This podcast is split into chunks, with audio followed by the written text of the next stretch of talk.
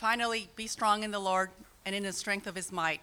Put on the whole armor of God, that you may be able to stand against the schemes of the devil. For we do not wrestle against flesh and blood, but against the rulers, against the authorities, against the cosmic powers, this present darkness, against the spiritual forces of evil in the heavenly places. Therefore, take up the whole armor of God, that you may be able to withstand in the evil day, and having done all, to stand firm. Stand therefore, having fastened on the, felt, on the belt of truth, and having put on the breastplate of righteousness. And as shoes for your feet, having put on the readiness given by the gospel of peace. In all circumstances, take up the shield of faith, with which you can extinguish all the flaming darts of the evil one, and take the helmet of salvation and the sword of the Spirit, which is the word of God, praying at all times in the Spirit with all prayer and supplication. To that end, keep alert with all perseverance, making supplication for all the saints, and also for me, that words may be given to me in opening my mouth boldly to proclaim the mystery of the gospel, for which I am an ambassador in chains, that I may declare it boldly as I ought to speak. Thank you, Lord. We are so privileged to have your word. Um, Lord, we are not left alone wondering who you are and what we are created to do. Lord, you've given us counsel and guidance in your word.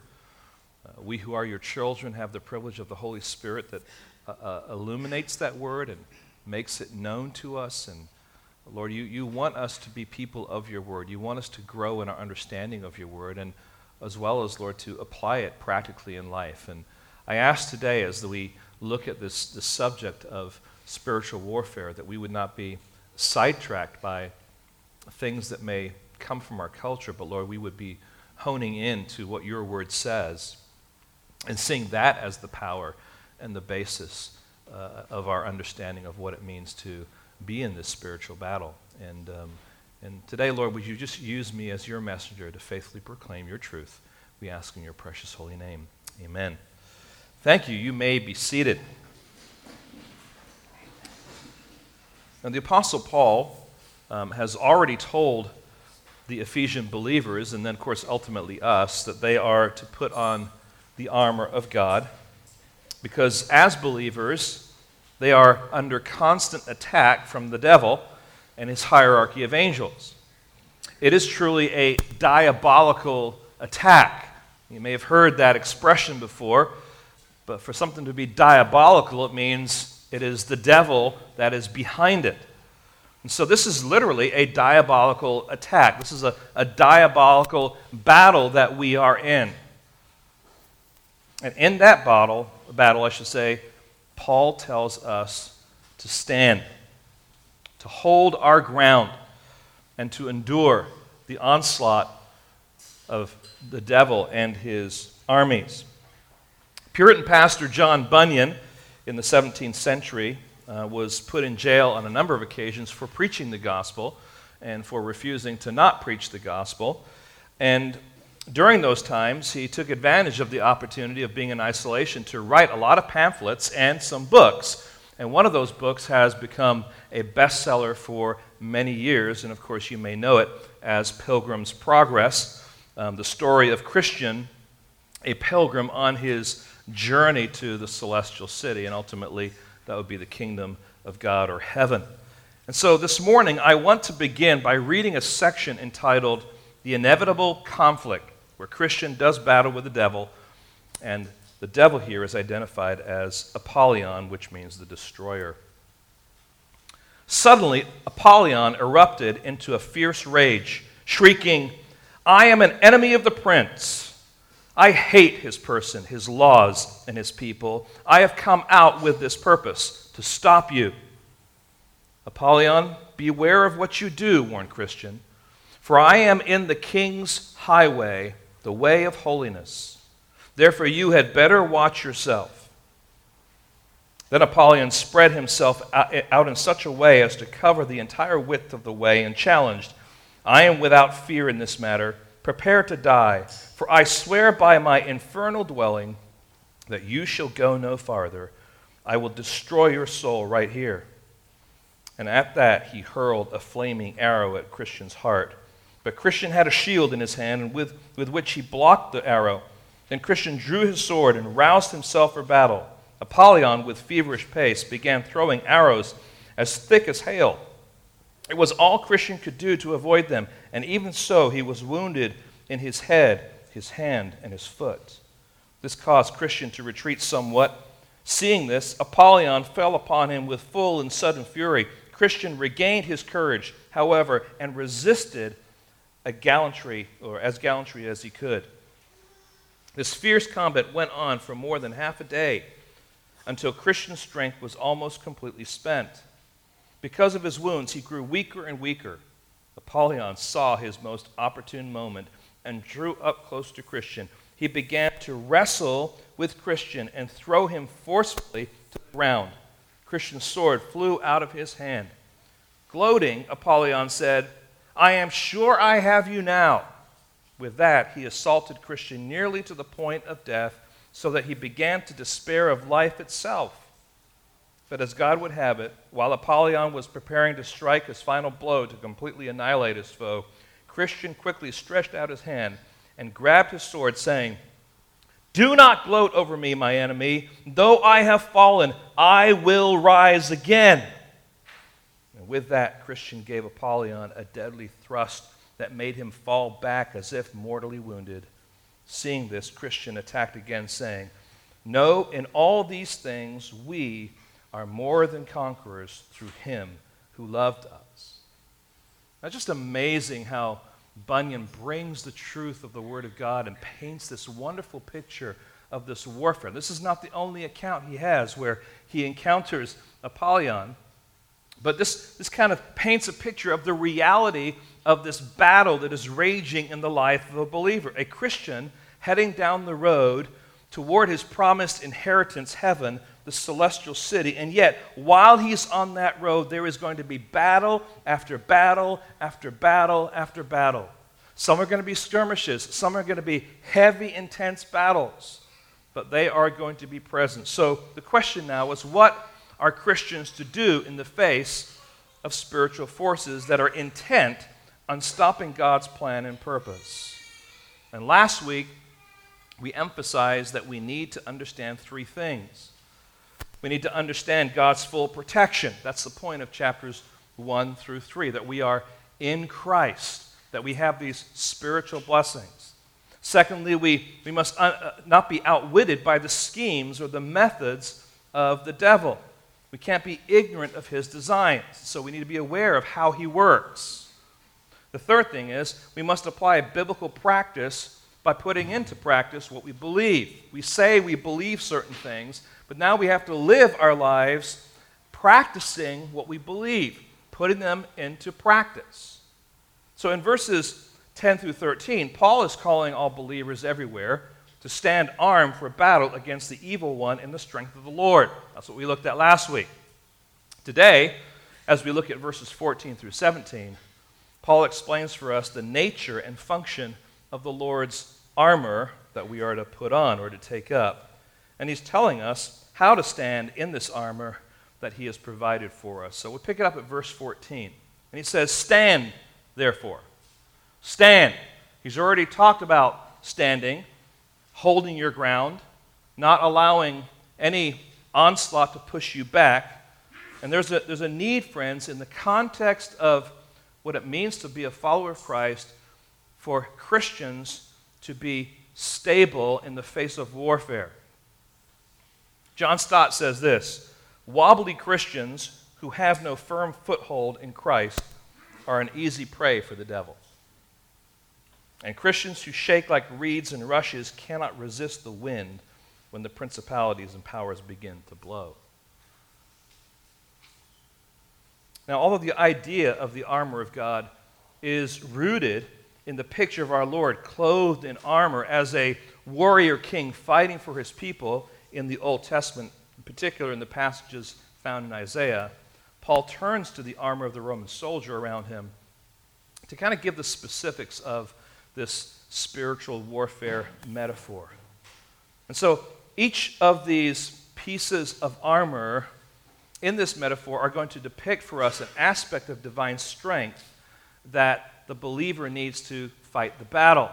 Remember, we looked at before, you know, your strength is in the Lord. So the Lord is the one who is granting you strength. Now, the battle reveals those particular aspects of that strength that we need as we fight this battle. Now, remember, this is the armor of the Lord. This is not an armor of your making. This is His armor, forged and furnished by God Himself. And so, this armor which the, the Messiah wears in battle, as depicted in Isaiah, is now provided for His people as they engage in spiritual warfare. It's an incredible picture. And just, just it's an awesome reality that, that God has, has granted us this armor as we live our lives for His glory. And He has provided for us strength as we put on this armor. So, to be a Christian, we must put on the full armor of God. I just want to emphasize that word full for a minute here because the idea of full is the Greek word panoplia, which means to be full or the complete set of something. So, ladies, if I were to take you out and to buy you a tea set without a teapot, it wouldn't be a complete set, would it? It wouldn't be a panoplia. Guys, if you wanted to go out and play golf and you didn't have a complete set of golf clubs, you'd be really discouraged because you need that particular iron for that particular shot. You need the whole thing.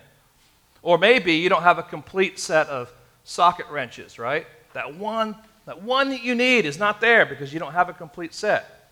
What he's talking about here then is not the need for Christians to put on pieces of the armor, but to put on the whole armor. And one of the problems that we face today is that we tend to be very, very casual as to how we dress as Christians in this spiritual battle. Maybe we don't take the battle seriously. Maybe we're just ignorant to the actual battle and to the armor. But Paul here is saying, put on the whole armor of God. Don't be casual about it. See this as serious. And if you are choosing just to pick, pick and choose um, with that armor, it's going to be disastrous for you because the Christian life is full of skirmishes, battles, and they are continual. And get this Satan doesn't go on vacation. And when you're on vacation, he's not on vacation. In fact, when you're on vacation, he may be working even harder because you are on vacation. And what happens when you're on vacation? Your guard is down. It's all about me. And so things start happening in your heart and in your thinking that are all focused away from Christ and what it means to follow him because it's like, odd. I'm pampering me right now. This is about me and anything that goes against me. And Satan jumps in and says, aha, great opportunity here. He doesn't go on vacation in the spiritual realm, and neither should we. We don't want to give him opportunity to step in and to disrupt. So Paul wants us to stand, having put on this, uh, this armor of God. And there are going to be some participles in this passage that we've read that are going to help us understand that these are commandments. These are, um, these are uh, imperatives that we must follow in order to fight this battle. And of course, you know, having uh, put on the armor of God, if you look down at verse, uh, verse 14, having fastened the belt of truth, having put on the breastplate of righteousness, having put on uh, the, the, the shoes of the gospel of peace, and having put on the shield of faith. These are all commandments now that we are given as his children. But it's not the kind of commandment of an ogre father. This is a commandment of someone that's saying, listen, the battle's going to be tough. Don't leave that behind. You're going to need that.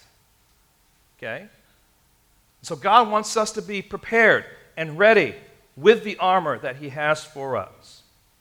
Charles Wesley, um, in his uh, pretty well known hymn. Maybe it's lost somewhat today, but it's Soldiers of Christ Arise. Stanza 3 says it this way Stand then in his great might, with all his strength endued, and take to, to, arm, your, to arm you for the fight the panoply of God. And he's saying, the whole armor. This is what you need in order to fight the battle. So, what we're going to do this morning is we're going to look at the armor. Next week, we'll look at the weapons, which will be the sword of the Spirit, and then also prayer but we're going to focus in on the five pieces of armor. So, first of all, stand firm with the belt of truth. Stand firm with the belt of truth. having fastened on the belt of truth. Now, this was a Roman belt. Uh, the historians say it was a little bit more like an apron, um, made typically of leather that would, that would cover the lower abdomen and it'd be used to hold everything together. It was somewhat like um, your underwear in the sense that it was foundational to your garments. You needed it to, to do a couple of things. In particular, it held the tunic in place um, so that the soldier could run freely and maneuver without being hindered uh, or without being impeded. And this was really, really important, especially in the context of hand to hand combat, uh, close quarters combat. Then there was also, this is a place where the sword was kept. It was kept securely in place. And without this belt, uh, the soldier would be clumsy, he would be distracted, he would be powerless to face the enemy in battle. And that is why it is needed to be fastened. Now, um, this word fastened is interesting to me.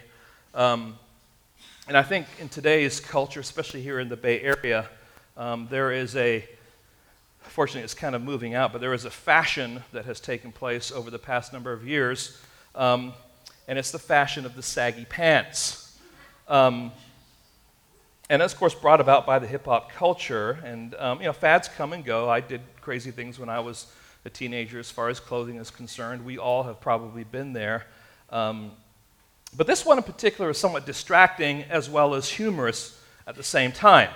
It's distracting in the sense that, you know, when I'm out doing grocery shopping, I don't want to see someone's underwear, right? Or at the restaurant, that kind of. So it's really kind of like, you know, do you really all right? But it's humorous also on the other side when you see a guy walking down the street with a bag of groceries and he's holding the groceries in one hand, and with the other hand, he's holding up his pants. Okay? And what's even funnier now is you can go on YouTube and you can see people who have tried to rob stores, all right? And then they're running away from the police, and they're running like penguins, right? And they're trying to get away, but their, their baggy pants are impeding them, all right? Why? Because they don't have their belts fastened. And some of your more old fashioned guys are saying, Yeah, so I tighten that belt, buddy. Hike that belt up, you know, put it into place. Right. There's a need to have a belt. And when that belt is in place properly, it allows the individual to run freely and to do what he needs to do, in particular in battle, um, without worrying whether anything is going to get in the way. And so, this belt of truth is critically important here. What is the truth that is being talked about here? Because the belt then is pointing us to this characteristic of truth or this reality of truth. Now, there's a debate among theologians here as to what this is specifically referring to. Is it the object of truth, that would be the truth of Scripture, or is it the subject of truth, that would be the truth of inward character? And um, in my reading, um, my conclusion concurs with a number of people. I think, I think it actually comes down to being both. Now, let me explain why I would say that's the truth, okay? First, it fits the context of Ephesians. Chapters 1 through 3 are what? This is who you are in Christ. This is the truth. Chapters 4 through 6 primarily are application of that truth. They're saying, because this is who you are in Christ, this is how you are to live. One is objective truth, one is subjective application of that truth. You see that? So it fits the flow and the purpose of what Paul is talking about in the book of Ephesians. But um, again, again, subjective truth is a natural outflow of objective truth. You cannot be biblically sincere or honest or have a, be a, a person of biblical integrity unless it is the result of God's work through His Word, through His gospel, in the heart of the believer being fleshed out. So both are absolutely necessary. One flows out of the other. So let's look at the first one objective truth. Objective truth. It is the truth of the Scriptures, truth from the Word of God, from the Bible. Jesus said to the Jews who were listening to his teaching, in the Gospel of John, uh, chapter 8, verse 32. And you will know the truth, and the truth will set you free. I've heard people on radio stations or TV shows quote this passage out of its context and not recognize that the truth here, of course, is talking about the truth of the gospel, the truth of God's word. Okay? Not the truth that they have come up with. Jesus prayed in his high priestly prayer to his Father, John 17, 17, sanctify them in the truth. Your word is truth. So he identifies what truth is there. But in Ephesians, we see the ob- objective truth clearly in at least two verses. So if you're in Ephesians, let's look at a couple of verses together. Ephesians 1, verse 13. Paul says, In him you also, when you heard the word of truth, the gospel of your salvation, and believed in him, were sealed with the promised Holy Spirit. So the word of truth there is what? It's the gospel. It's the word that explains and reveals God's redemptive truth, his gospel. And then also in chapter 4, verse 21, he says, Assuming that you have heard about him and were taught in him as the truth is in Jesus. So you have this objective truth that Paul is directly talking about in the book of Ephesians that lets us know that he is emphasizing here the truth that comes from the Word of God, that reveals the gospel, that reveals that Jesus is then that Word or that truth. Now, in this day of relevance or even tolerance, mankind doesn't believe that God in this last day is revealing himself exclusively through Christianity. I mean, in relativism, it's like, you know, if you want to believe in Christianity, go ahead. That's just one of the many ways, you know, that you can get to God. Um, you know, I've been to airports a number of times, flying different places. Um, I don't kind of, you know, say I'm going to head to Bolivia, and when I get to the airport, say, well, it really doesn't matter what plane I take. There's only one plane that's going to get me to Bolivia. It may not get me to Bolivia that scenario, but that's a whole other story. But the point is that there's only one plane, in a sense, that you can get on in order to get to God, and that is the plane that takes you through the cross. Christianity is exclusive with the truth that Jesus Christ is the only way. And relativism wants to say, ah, it's one of the ways, but that's not what the Word of God says. If you read the Word of God honestly, it's very clear. Jesus says, I am the way, the truth, and the life. No one comes to the Father except through me. That's an exclusive statement. Okay? So Paul instructs Timothy based on that reality in 2 Timothy chapter 2 verse 15. He says this, "Do your best to present yourself to God as one approved, a worker who has no need to be ashamed, rightly handling the word of truth." Why is it that why is it that Paul is telling Timothy this?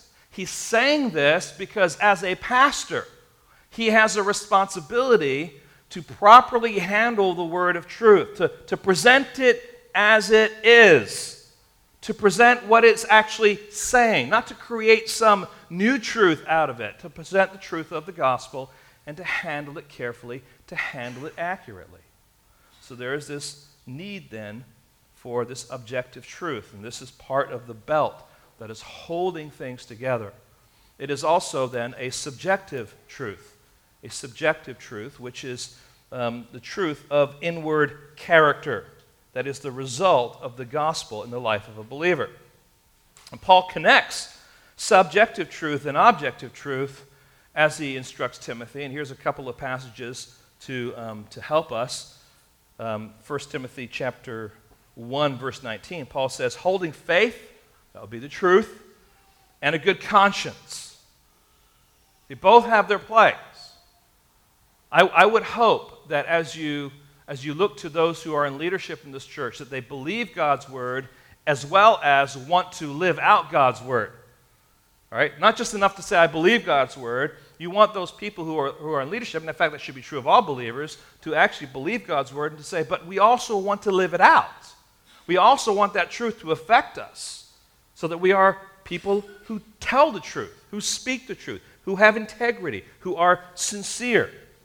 And then also 1 Timothy 4:16, Paul says, "Keep a close watch on yourself, that's the subjective part, and on the teaching." Again, subjective, objective, all right? The truth affects us. And so, truth is this, this um, belt that wraps around the tunic of the Christian life and holds everything together. In Ephesians, if we turn there, Paul emphasized truthfulness, chapter 4, verse 25, um, where it says, Therefore, having put away falsehood, that each, each of you speak the truth with his neighbor. And then also in chapter 5, verse 9, where it's identified as the fruit of light.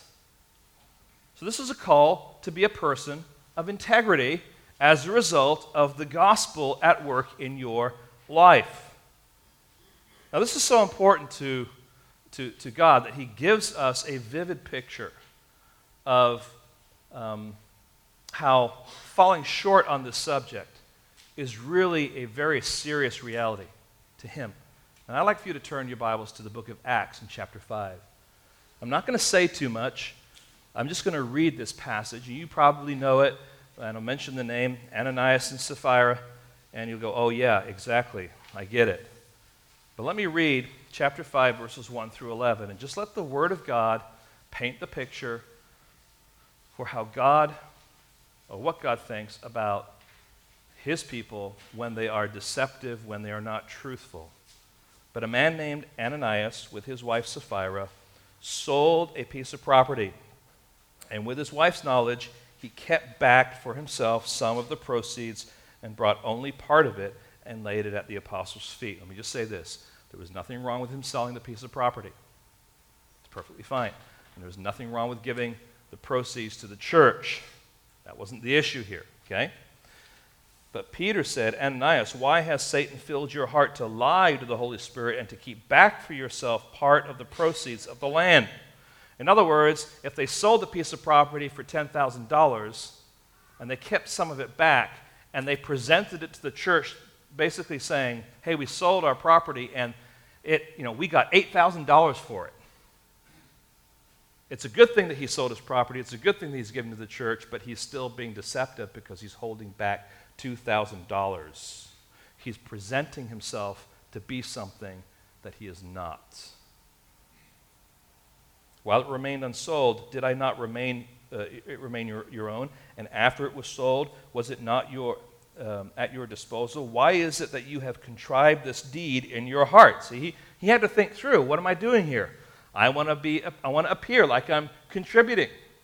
But I want some for myself too, right? So this is all the battle that's raging in his heart, and that was the direction he went. You have not lied to man, but to God. When Ananias heard these words, he fell down and breathed his last. That means he died. And great fear came upon all who heard of it. The young men rose and wrapped him up and carried him out and buried him. And after the interval of about three hours, his wife came in, not knowing what had happened. And Peter said to her, Tell me whether you sold the land for, such, uh, for so much. And she said, Yes, for so much. But Peter said to her, How is it that you have agreed together to test the Spirit of the Lord? Behold, the feet of those who have buried your husband are at the door, and they will carry you out. Immediately she fell down at his feet and breathed her last. When the young men came in, they found her dead, and they carried her out and buried her beside her husband.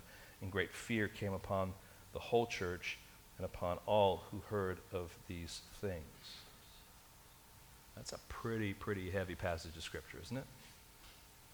Anyone in here that has ever told a lie?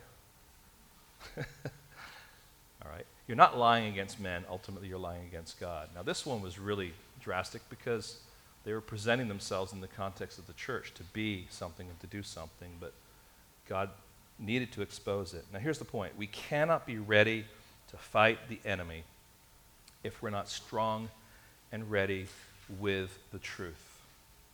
We cannot be ready to fight the enemy if we're not strong and ready with the truth. That means that we are growing in our understanding of the truth. That means that we're growing in our application of that truth. Now, we're, we're all in this flux, aren't we? We're all in this place of growing in our understanding and growing in our application.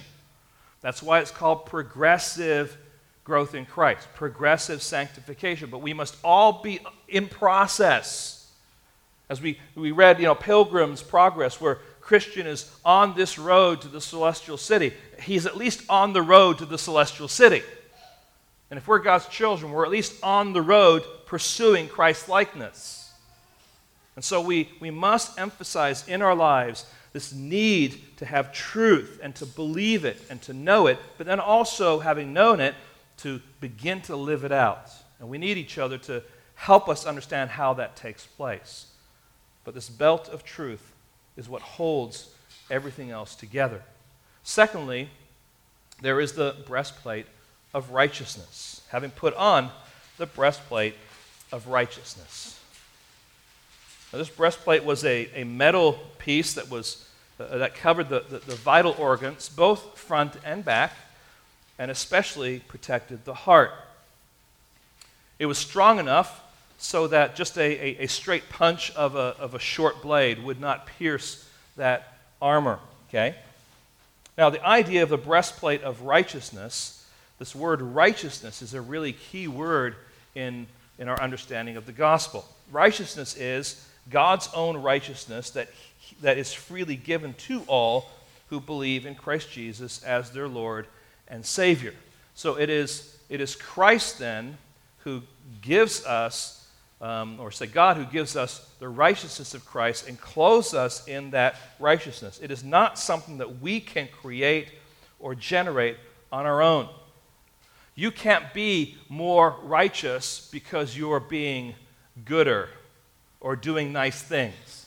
And somehow saying, See, God, how great I am. I did this, I did this, I did this, I did this. He will turn around and say, You know, those may be nice things, but there is none righteous, no, not one. No one understands, no one seeks after God. All have turned aside together. They have become worthless. No one does good, not even one. So, even the good that you do, if you're not a child of God, is considered by God to be ungodly. It is not considered to be righteous at all. The righteousness that's being talked about here is not a righteousness then that we somehow drum up because we have all sinned, we've all fallen short of the glory of God. So, what is the righteousness that is being talked about here? Is it the imputed righteousness that comes only from God by faith? Is it the practical righteousness that is the result of God's work in us? And again, just like we looked at truth, I think both are in play here. There's a need for imputed righteousness to be identified, but there's also then this righteousness that is lived out um, based on the gospel. So, how do we put on this righteousness? First of all, we embrace imputed righteousness. And I realize that might be a big word. Imputed simply is a transactional word. Um, if you took accounting and you remember debits and credits, or if you go to the bank and you say, I want to I wanna put money in my account, you are imputing, you're putting money on an account. That's the idea. And as it relates to the account of your sin, God imputes his righteousness to you so that your debt has been paid. And not only has it been paid, but now it has been invested with righteousness. This is something God does for us, it is not something that we do ourselves. So, as we began our services today, I had us read a passage of scripture, 2 Corinthians 5:21. It says, "For our sake he that's God the Father made him, that's Jesus Christ, his son, to be sin who knew no sin, so that in him we might become the righteousness of God." So when Jesus Christ died on the cross, and we then, by virtue of what he has done, believed in him, there was a transaction that took place in the spiritual realm where we now have become something that we are not in and of ourselves. And it's not that we are righteous because from that time we did something better. It is all God's work, it is all His doing. We either stand before God naked in our own righteousness or clothed in the righteousness of his Son, Jesus Christ. But in our own self righteousness, we are nothing. We have no leg to stand on. So ours is an alien righteousness, which means it is outside of us. It is God who then applies his righteousness to us by virtue of our faith that we put in Jesus Christ as our Lord and Savior. It is God's righteousness that becomes our own righteousness, and because we are God's righteous, righteousness, we act and we think and we behave differently. Imputed righteousness is what God does to us, and the result of that now being lived out in the believer's life is what we call practical righteousness. All right? Practical righteousness. I'm going to read 2 Corinthians chapter 2, verse 15 and 16. For we are the aroma of Christ to God among those who are being saved and among those who are perishing. To one a fragrance from death to death, to another a fragrance from life to life. Who is sufficient for these things? Because of what Christ has done by declaring us righteous, another word for that is justified. We're in a right standing with God now. Because that is true, that affects now how we think, how we behave, the choices that we make. It's practical in nature. And so righteousness then basically says listen, because I am clothed in the righteousness of Christ, I am choosing now to act and behave and to live in a way that conforms with what God says I already am. So if I am told that I am holy in Christ, and I want to live my life in a holy way.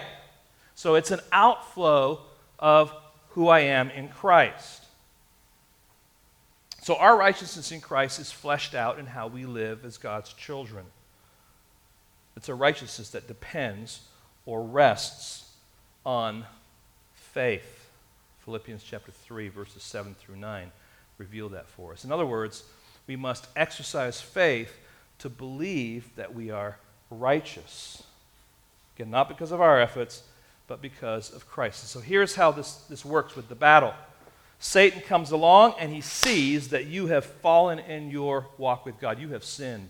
You've fallen flat on your face. And he says to you, So you think you're righteous, huh? Look at what you just did. In fact, look at what you did here and here and here and here and here and here and here and here. And you think that you're righteous? And with this armor that God has given us, this breastplate of righteousness, we stand before Satan and we say, hey, hold back.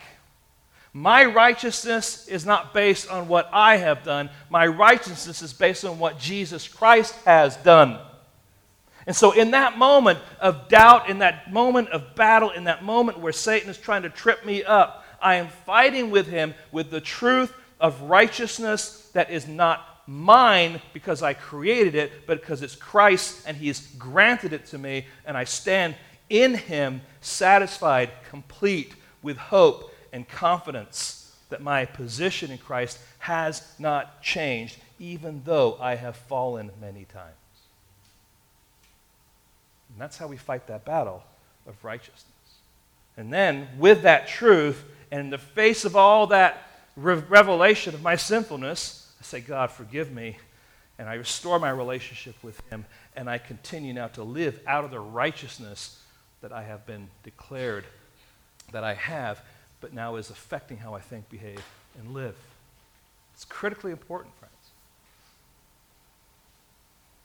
Our righteousness, get this, is an impenetrable shield. It's an impenetrable mail. I'll, I'll read G.D. Findlay, who says it best the completeness of pardon for past offense, and the integrity of character that belong to the justified life are woven together in an impenetrable mail. He's talking here about chain mail. So, this righteousness that comes from Christ and this righteous living are, are woven together, and Satan cannot penetrate it. He'll fool you into thinking, if you don't believe, what God says in His Word. But we must then turn back and say, God, you said that I'm righteous. I'm going to hold on to that. And I'm going to live in light of that. So that is the breastplate of righteousness.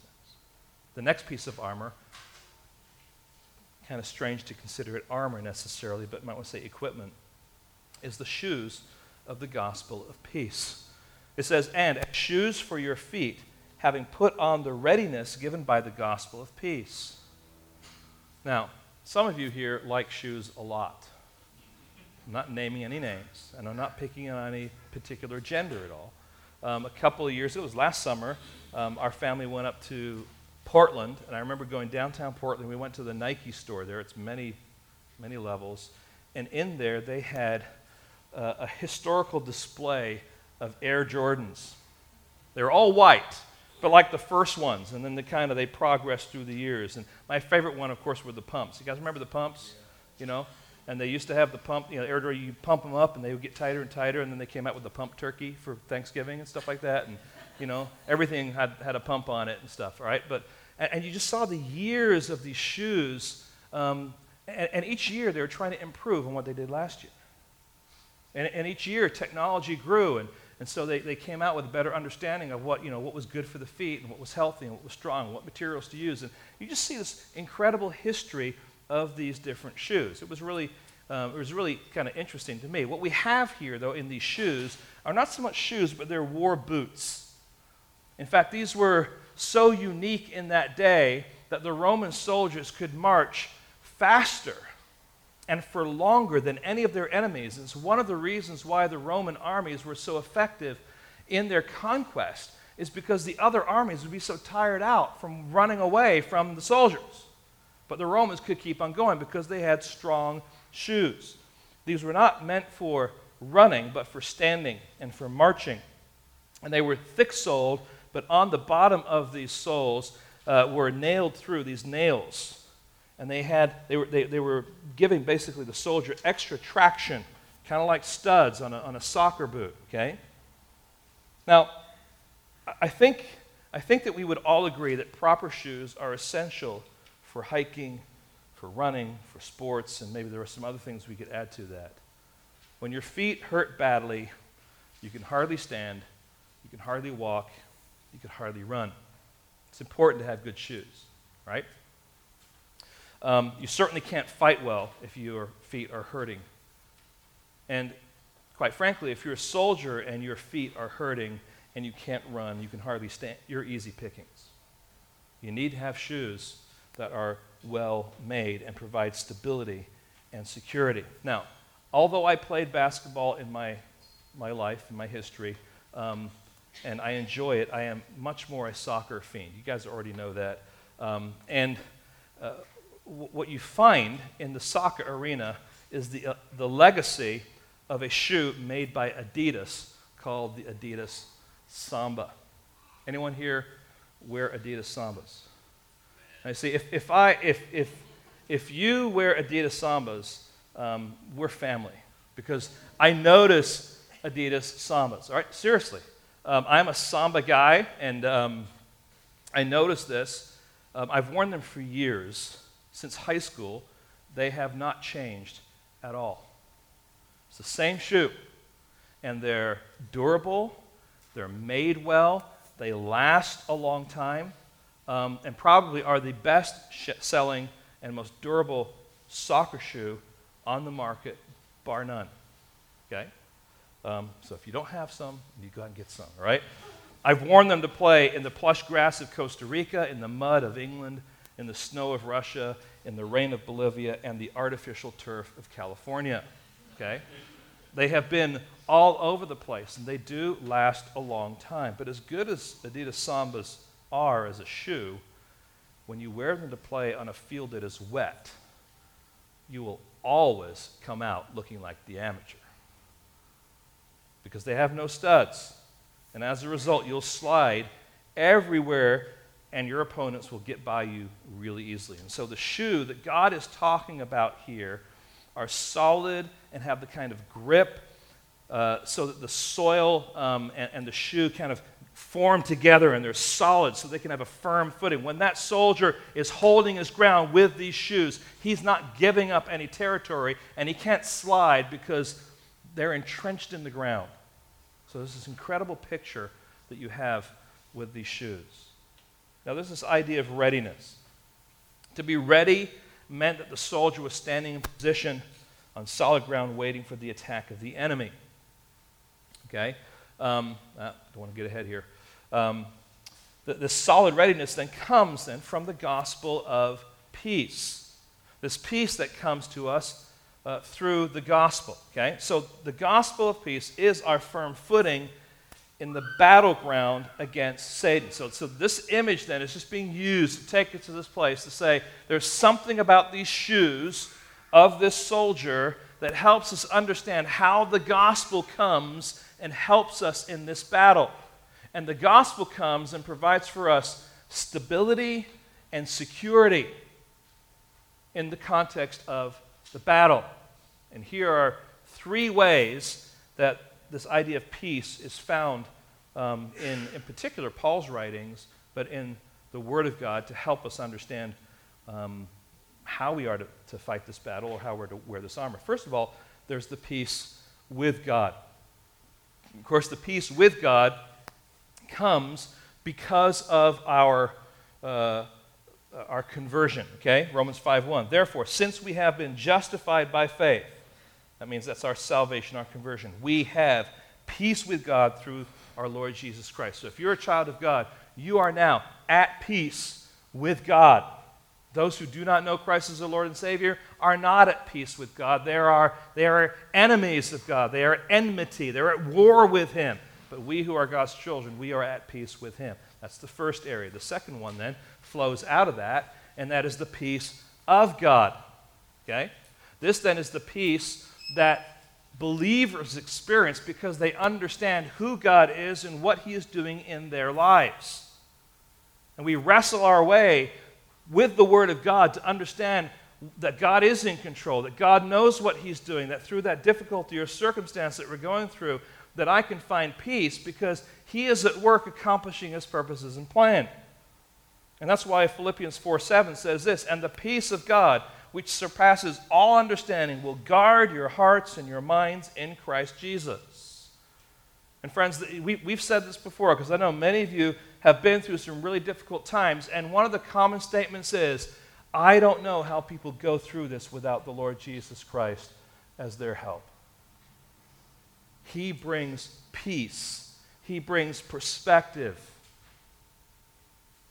And then there's this aspect of the peace that comes from God, and this is really a proclamation of peace. This is the gospel that is going out. Okay? Ephesians 2:17, and he came and preached peace to you who were far off and peace to those who were near. Isaiah chapter 52 verse 7 says this, how beautiful upon the mountains are the feet of him who brings good news, who publishes peace, who brings good news of happiness, who publishes salvation, who says to Zion, Your God reigns. Beautiful feet who proclaim peace. And God is calling us not only to, to be satisfied and to rest in the peace that we have because of our new relationship with Him, and then the peace that comes as a result of that relationship being applied in life, but He also wants to be people who are in the midst of the battle, who are proclaiming the gospel of peace. And friends, hear this on the battleground, there are people who are suffering, who are being torn up, and they need the message of God's peace. They need encouragement. And soldiers, when they're in the middle of a battle, they will, they will encourage one another by saying words and giving counsel. And we who are in the battle, just like people around us, need to hear the word of truth, the gospel of peace. But it is God's peace that provides stability. So let me just kind of unpack that a little bit. You're going through a trial, it is chaotic, and your, your heart wants to say, God, why are you doing this? Why now? Why are all these things happening to me? And you, you begin to wrestle with your circumstances, but then you also begin to pull from God's word what God says about what He is doing and why you're here. And He's told us listen, your life is but a vapor. You're just here for a little bit. He's telling us that, that he has a purpose for us to accomplish for His glory, and then we are going to be at home with Him. So the fact that I'm still alive and breathing right now means that He is not done with me yet, that He's still working through me. And we begin to apply ideas and concepts like that to our present situation, and we fight against these, these, these places that we can go. And we say, you know what? God knows what He's doing. He is totally in control. He's sitting on His throne. He knows the chaos on this earth but He is accomplishing His plan through me. And what a great prospect I have yet of heaven.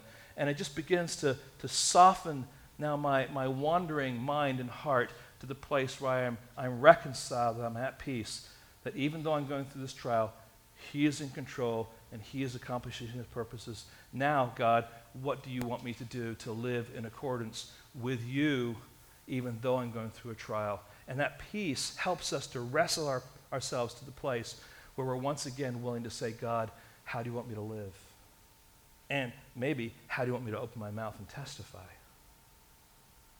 So there's this peace that is the result of these spiritual shoes, so to speak. Then there's the shield of faith. The shield of faith.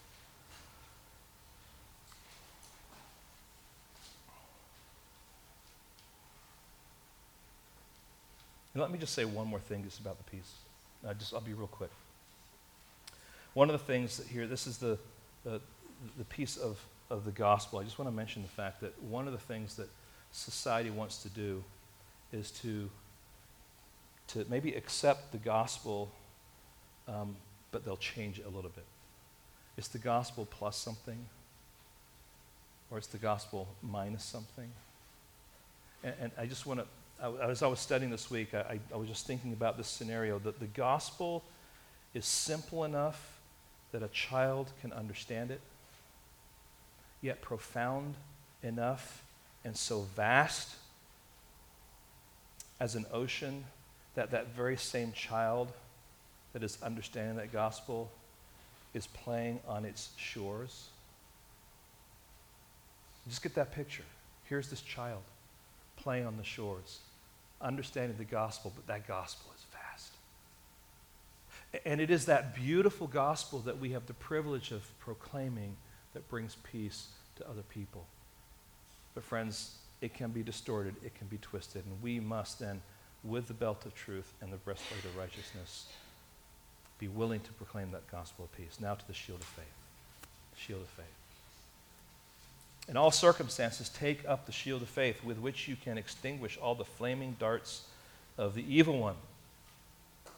There were two shields that the Roman soldiers would use. There was a small shield used more like for hand to hand combat. It was more like the size of a frisbee, it wasn't that big at all.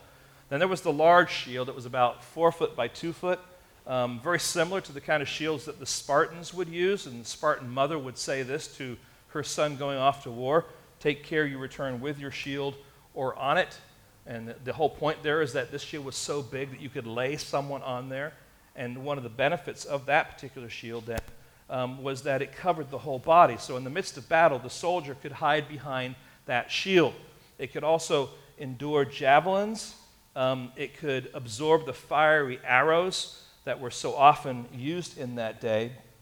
You see, it was made of, of two layers of laminated wood covered with linen, and then also with hide, that would be leather, and then at the top and the bottom it was bound. So this was a heavy duty shield, specifically made to, to, to handle those spears and those fiery arrows. Okay? But it was also a shield that was most effective on the battlefield, not just to be used for personal protection, but also to be used alongside of other soldiers who would move as a wall together. And if you've ever seen any movies or any kind of documentary on the Roman uh, soldiers and how they did warfare and how those shields were used together, it's an amazing, it's an amazing scene.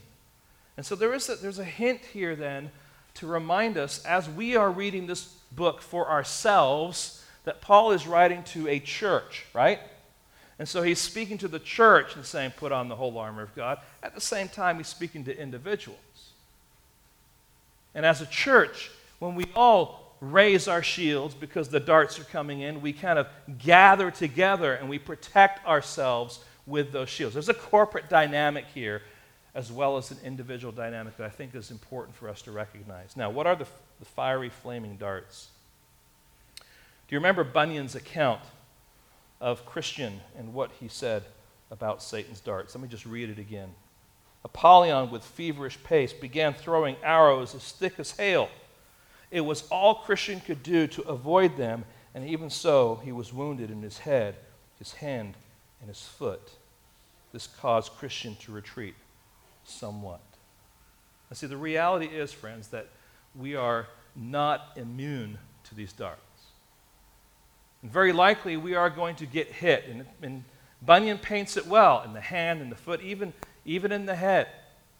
But that shield covered most of those darts. And just a reminder here of the intensity of the warfare. That the warfare is going on, and we may get hit here and there. But the re, you know, Satan is, is sending these arrows intensely and purposely and continually. So it's very likely that we will be injured. But the question is injured where? Now, what are these darts? They'll take many forms, but here's a short list for you. Um, all right, um, let's go through them. I have a few others that are in my notes that aren't up there. But lust, the very one that you struggle with, is likely the one that he is going to come at you with. Um, trials, finances, disease, death, conflict. Um, you could add a number of things there. I have another one here friendly or unfriendly fire from within, from within the body of Christ, when God's people don't behave in a Christ like manner or turn on one another. Pleasure. Right, the, the hunger for amusement and rest and enjoyment of life. False guilt that's when you feel guilty for, for something that has been completely and totally forgiven. Been forgiven, you don't need to feel guilty about it, but you do. Then why do you feel guilty about it? Satan comes along and says, Yeah, yeah, you should feel guilty about it, but it's already been paid for, it's already been forgiven. Doubts, in particular in the promises of God, fear of your circumstances and of God's sovereignty in your life sometimes we're afraid of what God is going to take us through. You know, what do the next years look like for someone who is getting into their 50s? You know, God, what things am I going to have to face? It's all part of God's plan, but it can be a place that really discourages you. Anxiety, your inability to control your world. Hopelessness, you're not able to see God's solution. And we could, we could go on talk about more. This is a short list. But he comes at us with all sorts of different darts because he wants to stop us in our pursuit of Christ. He wants to stop us being effective in, in being a witness for him and, and, and living our lives for his glory. So we stand on the truth of God's word that says, Every word of God proves true. He is a shield to those who take refuge in him. That's Proverbs 30, verse 5. And Satan attacks and tempts God's people and, and they need to rely entirely in faith upon the Lord alone um, if they are going to survive. So, what does it mean to take up the shield of faith? I'm going to give you three things that I think um, summarize it. Number one, it means anticipating the attack of the enemy. Anticipating the attack of the enemy. We cannot afford to be passive in the battle. Satan will strike, and he will strike repeatedly. And he knows what best time to strike is. Like I told you, he's not all knowing, he's not all powerful. Um, he is nothing like God in that sense. But he's been around for a long time, and he understands human nature. And so he knows when best to come at those who are his victims. Secondly, we must put faith in what God says in his word. And this is the main issue. If God says it, I must believe it. So the shield of faith begins by saying, Hey, I put faith in Christ as my Lord and Savior, but now, as I'm fighting the battle, resting on that righteousness that is already mine, I'm fighting this battle, and the doubts and the different things that are coming at me, the shield now is saying, No, that isn't true because God's word says this. No, what you're accusing me of there is not a reality because God's word says this. And I'm putting my trust in what God's word says, not in what I see before me. So, this, this is an act of faith by one of God's children to not allow Satan to cause any doubt or struggle because I am using the shield to protect myself, but it's a shield of faith. I trust that what God says is true. His promises haven't changed. His control over the world hasn't shifted. What he says is still true. So I fight to believe and to believe in what I believe. That makes sense. It is a fight of faith, an exercising faith that what God says in His Word is true, not what Satan is trying to challenge me with. And here's the third thing uh, standing with the body of Christ as we fight. We need the body of Christ to stand with us as we fight. As I mentioned, the nature of these shields is best utilized in the context of a group of soldiers acting as a unit to defend against the attack of the enemy. And so this is a reminder that he's writing then to a church. And then the final one is the helmet of salvation, the helmet of salvation. And take the helmet of salvation. Now, this helmet was um, made of rough, uh, rough, no, actually tough metal, um, either bronze or iron. So it was pretty heavy. Um, but it was lined with felt and, and, sponge so that it was a little softer on the head. Um, Armitage Robinson, who's a historian about these things, describes it this way An inside lining of felt or sponge made the weight bearable. Nothing short of an axe or a hammer could pierce a heavy helmet, and in some cases, a hinged visor added frontal protection. So it was both something that was decorative. You've seen the Roman helmets, they had these plumes, and, but it was also made for protection. And the point here is that this helmet protected the head, or in this situation, the arena of the mind. So much of our battles then are fought in the arena of the mind. What you do is first thought. And so, this is one of the reasons why we need to learn to control our minds and to anticipate circumstances so that we aren't reacting, but we're acting. We're, we're deliberate about what we're thinking so that when things come up, we can be deliberate about our behavior and what we do in those contexts. So much of our battles then takes place in the arena of the mind. Here's Philippians chapter 2. We're told there that to have this mind in us that was also in Christ Jesus. We're told to be transformed by the renewing of our minds. Romans 12, 2. We're told to be renewed in the spirit of our minds. And that's uh, Ephesians chapter 4. And the song, um, Before the Throne of God Above, stanza 2, this is what it says When Satan tempts me to despair and tells me of the guilt within, upward I look to see him there who made an end of all my sin. Because the sinless Savior died, my sinful soul is counted free. For God the just is satisfied to look on him and pardon me. And what he's saying here is Satan comes with these doubts, and he's trying to battle me in the arena of, my, arena of my mind. And so, what I do is I begin to look to Christ and I begin to force myself to think in a way that is biblical and reflects the truth of the gospel. And that helps me then realize, you know what, what Satan is saying is not true. Because he wants to cause doubt in us. So, what is this helmet of salvation? Paul gives us a clue in the book of 1 Thessalonians, chapter 5, verse 8. Just listen. He says, But since we belong to the day, let us be sober, having put on the breastplate of faith and love, and for a helmet, the hope of salvation. So we can say then this, this, this, this salvation, of this helmet, relates to salvation in a number of different ways. It is finding rest in our past salvation, which is one of the reasons why we have the Lord's Supper regularly. All right? God wants us to be reminded of our actual salvation experience. He wants us to find hope in our future salvation. This is how he begins this letter, talking about how we came to Christ, how it happened before the creation of the world, and how we have this wonderful, glorious inheritance yet awaiting us in heaven. That is a prospect, a wonderful prospect that we look forward to. It is our hope. But both of those two things being true then work together to give us confidence in our present salvation, in our present walk with God.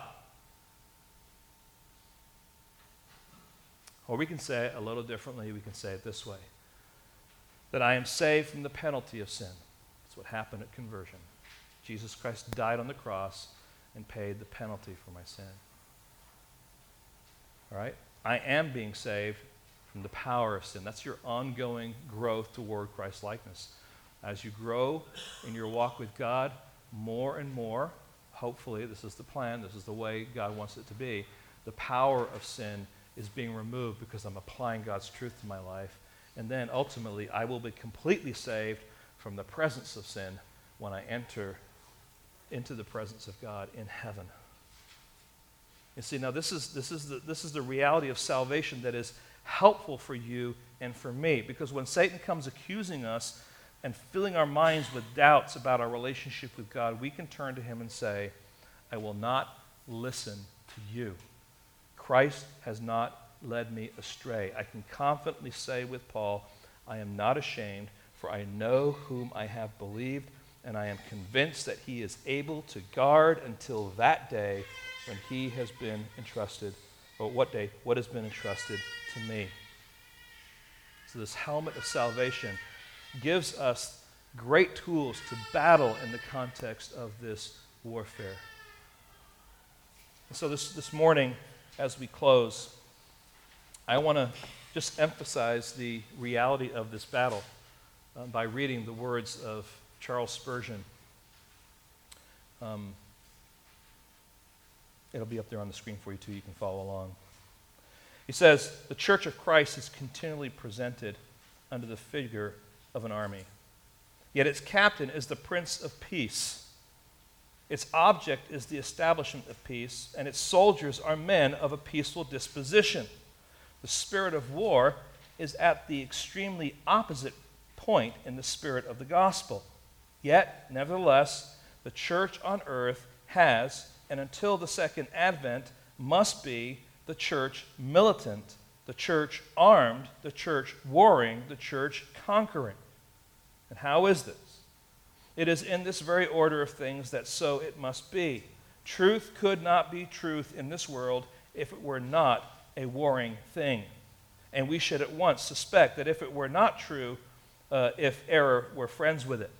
Right? You can't have truth and error, you know, joining together in a relationship. You have to fight for truth to be truth and to stay true. The spotless purity of truth must always be at war with the blackness of heresy and lie. Now, friends, this is in the arena of the spiritual realm, and the integrity of the Word of God, in the context of the church. We are called to be people of peace, but we're also called to fight in the context of spiritual warfare. That doesn't mean physical fighting, but it means spiritual fighting for the truth, for our lives, for the gospel, for the church, and ultimately for the glory of God. The battle is real. The armor is necessary. Truth, righteousness, peace, faith, and salvation. These are clearly five words that demand our attention and our continual study. We must be confident in our understanding of these words as well as our application of them. Satan will not stop shooting his darts. The question is will we be ready? Lord, help us. Lord, not just to think that, oh, that's a nice metaphor, but to take this to a deeper level and recognize why you have given us the spiritual armor. And Lord, that you expect us not just to observe it, understand it, but Lord, to appropriate it, to put it on. And by putting it on, then to live our lives adorned by this armor. We are already clothed in your righteousness, but you have now commanded us to put on this armor. And Lord, help us to grow in our understanding of it, but Lord, also to grow in our application of it, and to see when Satan tempts us how we are to fight against him, not in our own strength, but in the strength that only comes from Christ. We ask this, Lord, in your precious name. Amen.